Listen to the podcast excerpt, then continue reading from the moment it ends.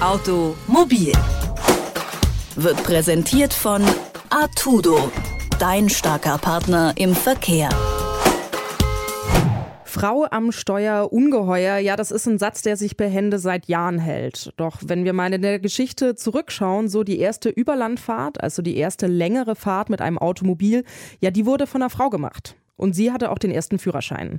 Um genauer zu sein, wir sprechen hier von Bertha Benz. Und über die unterhalten wir uns heute mal. Zu Gast habe ich Lara Lena Götte. Hi. Hallo. Ähm, ja, erzähl mal ein bisschen was über Bertha Benz. Wer war die so?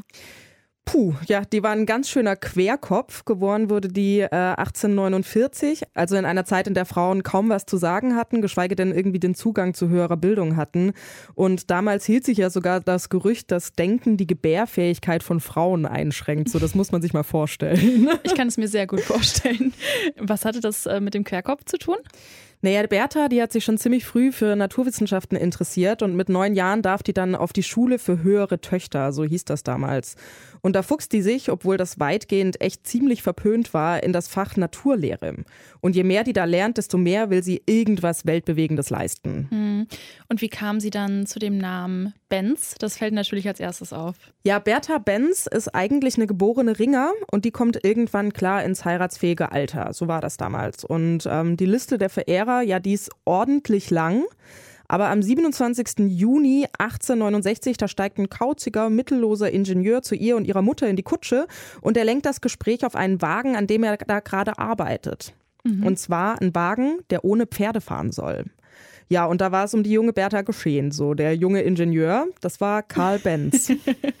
Wobei bei einem jungen, kauzigen Ingenieur, das klingt ja erstmal nicht nach so einer super Partie für eine Frau, die aus gutem Hause kommt, oder? Nee, so gar nicht. ähm, Berthas Vater, der warnt sie auch immer wieder und sagt, dass das Leben ja Härten und Entbehrungen mit sich bringen wird, wenn man sich eben für so einen Mann entscheidet. Aber die Bertha, die will den guten Karl. Mhm. Und die lässt sich davon auch nicht abbringen. Sie glaubt an Karl Benz und an eben die Idee von diesem pferdelosen Wagen und investiert auch mal Hals über Kopf ihre gesamte Mitgift in den Aufbau von der Firma von Karl Benz. Und diese Firma funktioniert dann? Nee.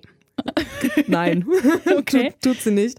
Ähm, Karl ist zwar ein kluger Kopf, was die ganzen Ideen betrifft, kann aber leider nicht so gut mit Geld umgehen. Und die Bertha, ja, die lernt an Karls Seite ganz neue Dinge kennen. So klar, sie kommt aus gutem Haus, aber jetzt stehen da plötzlich Sachen wie Hunger, Not und Spott der Gesellschaft. Und ja, trotzdem weicht sie nicht von Karls Seite, baut ihn immer wieder auf, auch wenn es mal nicht so gut läuft. Aber ähm, trotzdem muss es ja irgendwann dann funktioniert haben, weil wir kennen ja jetzt die große Marke Mercedes-Benz. Wann fing das an? Ja, nach ganz vielen Rückschlägen und zu dieser großen Verzweiflung wird dann doch schlussendlich am 29. Januar 1886 das Patent für den Motorwagen angemeldet. Und beworben wird der mit immer so gleich betriebsfähig, bequem und absolut gefahrenlos. Und trotzdem bleibt das Kaufinteresse aus. Warum? Klingt ja eigentlich äh, vielversprechend. Ja, eigentlich schon, aber es ist im Endeffekt schwer zu sagen. So, das Automobil muss sich natürlich erstmal beweisen und das hatte Bertha Benz dann auch vor. Und zwar von Mannheim nach Pforzheim will sie fahren. Das ist die erste Fernfahrt der Welt. Eine kleine süße Fernfahrt. Mhm. Ähm, und will damit eben beweisen, was das Automobil so drauf hat. Ist sie da ganz allein gefahren?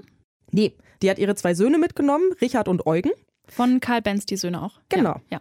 Die hatte fünf Kinder insgesamt und hat zwei Söhne eben mitgenommen. Mhm. Die hat sie eingepackt und ist an einem schönen Augusttag im Jahr 1888 mit dem Benz-Patent Motorwagen losgefahren.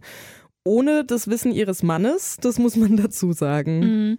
War da groß die Presse dabei oder was gab es dafür für eine Öffentlichkeit für diese Fahrt? Gar nichts. Sie ist einfach nur, sie hat sich eines Tages gedacht, sie steigt jetzt in dieses Auto und okay. macht diese Überlandfahrt ja. und ähm, ja, wird damit beweisen, was das Automobil so drauf hat. Mhm, mh. Hat es funktioniert? Ähm, naja, die Straßen waren damals ja eher für Pferdewägen gemacht. Also mhm. stellenweise war es definitiv nicht für ein Automobil geeignet. Dazu kam dann noch Treibstoffmangel, verstopfte Ventile, durchgescheuerte Kabel und ähm, all das hat Bertha Benz nicht wirklich beeindruckt. So, die hat hier ein Strumpfband hingeworfen und da eine Hutnadel reingesteckt und für alles hat sie irgendwie eine Lösung gefunden.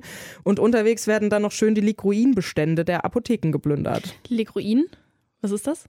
Ligroin ist ein Leichtbenzin, also das wird äh, als Verdünnungs- oder Lösungsmittel verwendet und ist einfach Bestandteil des Erdöls. So, das gab es damals in der Apotheke, das hat man zum Waschen und so genommen. Und ähm, das war dann quasi Treibstoffersatz oder? Das hat man als Treibstoff verwendet. Ah, okay, okay. Genau, ja, ja. damit wurde das Auto getankt. Ach stimmt, ja. Also erster, erstes Benzin quasi. Ja, okay, genau. gut. Und da hat der ähm, Bestand der Apotheken ausgereicht für diese Fahrt? Fast. Aber nein, kurz vor Wiesloch geht das Benzin dann äh, endlich komplett aus und der Wagen muss kilometerweit geschoben werden. Aber selbst dafür ist sich die gute Bertha nicht zu schade. Ähm, die steigt ab und schiebt mit. Und summa summarum, der Plan geht im Endeffekt auf. Es gibt zwar Berichte, die sagen, dass sich äh, da teilweise Leute betend auf die Straße geworfen haben, weil sie irgendwie gedacht haben, so dieses dampfende, rauchende, qualmende Ding wäre irgendwie ein Vorbote des jüngsten Gerichts. Aber es gibt auch einige, die um eine Probefahrt gebeten haben. Ja, voll schön. Dann, äh, also das war ja dann zumindest äh, ein Erfolg, oder? Ja, definitiv. Also die, auf die Fahrt folgen Anerkennung und Wohlstand. Klar, jetzt nicht von heute auf morgen. Das ist nicht so eine Sache von, ja, nice, das Automobil hat jetzt die erste Etappe geschafft und deshalb ist das jetzt ganz groß. Aber im 20. Jahrhundert, wie wir wissen, wird das Automobil immer wichtiger. Mhm. Und äh, das ist ein Erfolg, den man definitiv Bertha Benz zuschreiben kann. So, sie hat nie den Glauben verloren, die hat was Großes gewagt und hat eben gewonnen. Ja, und mit 95 Jahren stirbt dann die Bertha Benz, zwei Tage nachdem sie dann zur Ehrensenatorin an der Technischen Uni in Karlsruhe ernannt wurde. Eine Frau, die nie studieren durfte. Mhm. Ähm, und ich finde es ganz interessant, weil es gibt ja ganz, ganz viele Frauen von bekannten Männern, die aber maßgeblich an dem Erfolg ihrer Männer einen großen Anteil hatten. Ne? Und ich Ja. finde, Bertha Benz ist da ja auch ein ganz gutes Beispiel für. Ne? Ja, voll. Ich Ja. meine, hinter jedem großen Mann steckt meistens noch eine größere Ja. Frau, die den Rücken frei hält und äh, die Peitsche schwingt, sag ich mal. genau, ja. Dazu äh, Frau am Steuer ungeheuer. Gut, muss man wirklich sagen, weil ansonsten hätten wir uns vermutlich noch einige Zeit mit Wägen mit Pferden äh, rumschlagen müssen. Ja, und damit verabschieden wir uns von euch und von Bertha Benz, der ersten Frau mit Führerschein. Danke, Valerie. Tschüss. Tschüss. Automobil